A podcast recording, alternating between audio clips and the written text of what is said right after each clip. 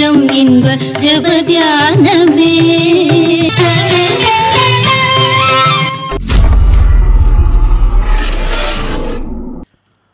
ஆண்டவராகிய இயேசு கிறிஸ்துவின் இணையற்ற நாமத்தில் உங்கள் யாவருக்கும் அன்பின் வாழ்த்துக்கள். சுகமாயிருப்பீர்களாக என்று வாழ்த்தி ஆசிர்வதிக்கிறேன். இன்றைக்கு தியானத்திற்கு எடுத்துக்கொள்ளப்படுகிற வசனம் ஆதியாகமும் பதினைந்து ஆறு.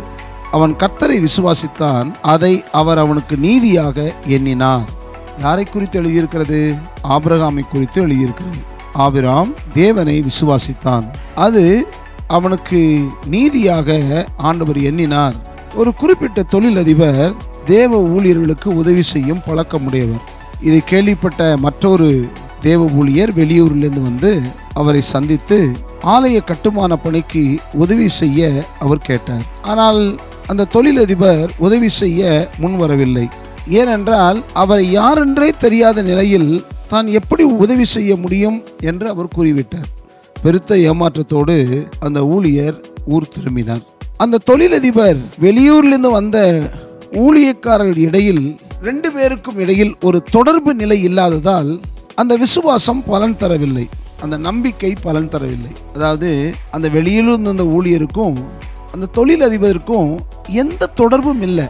ஆகையினால அவர் நம்பிக்கையோடு வந்தாலும் அந்த நம்பிக்கை அவர்களுக்கு கிட்டாமல் போயிற்று. இது போலவே தேவன் நமக்கு பெரிய நன்மைகளை செய்வார் என்ற நம்முடைய விசுவாசம் சரியானதே. அதே வேளையில் நமக்கும் தேவனுக்கும் இடையில் ஒரு உறவு ஏற்பட வேண்டியது அவசியமாகிறது என்பதை நீங்கள் புரிந்திருக்கிறீர்களா? ஆபிரகாம் தேவனை விசுவாசித்தான். அந்த விசுவாசம் தேவ உறவை சார்ந்ததாக இருந்தது. ஆபிரகாமுக்கும் தேவனுக்கும் இடையில் ஒரு தொடர்ந்த அதாவது பிரிக்கப்படாத நெருக்கமான உறவும் ஐக்கியமும் இருந்தது. அந்த உறவின் பின்னணியில்தான் ஆபிரகாம் விசுவாசம் மிகுந்த பலன்களை தந்தது. ஆகையால் விசுவாசம் என்று சொல்லும்போது அது கடவுளோடு இருக்கிற உறவை சார்ந்தது என்பதை நீங்கள் விளங்கிக் கொண்டீர்களா?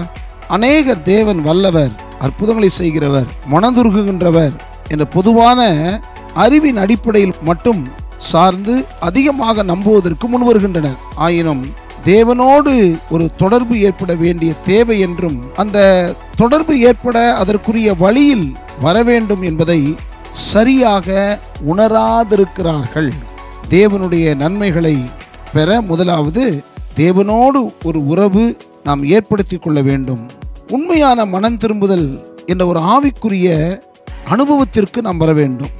உறவு என்னும் அஸ்திவாரத்தின் மேல் நின்று தேவனோடு நடந்து அவரிடத்திலிருந்து பெரிய காரியங்களை விசுவாசித்தால் அது தேவனால் நமக்கு பூர்ணப்படுத்தப்படும் என்கிற உண்மையை நாம் விளங்கிக் கொள்ள வேண்டும்.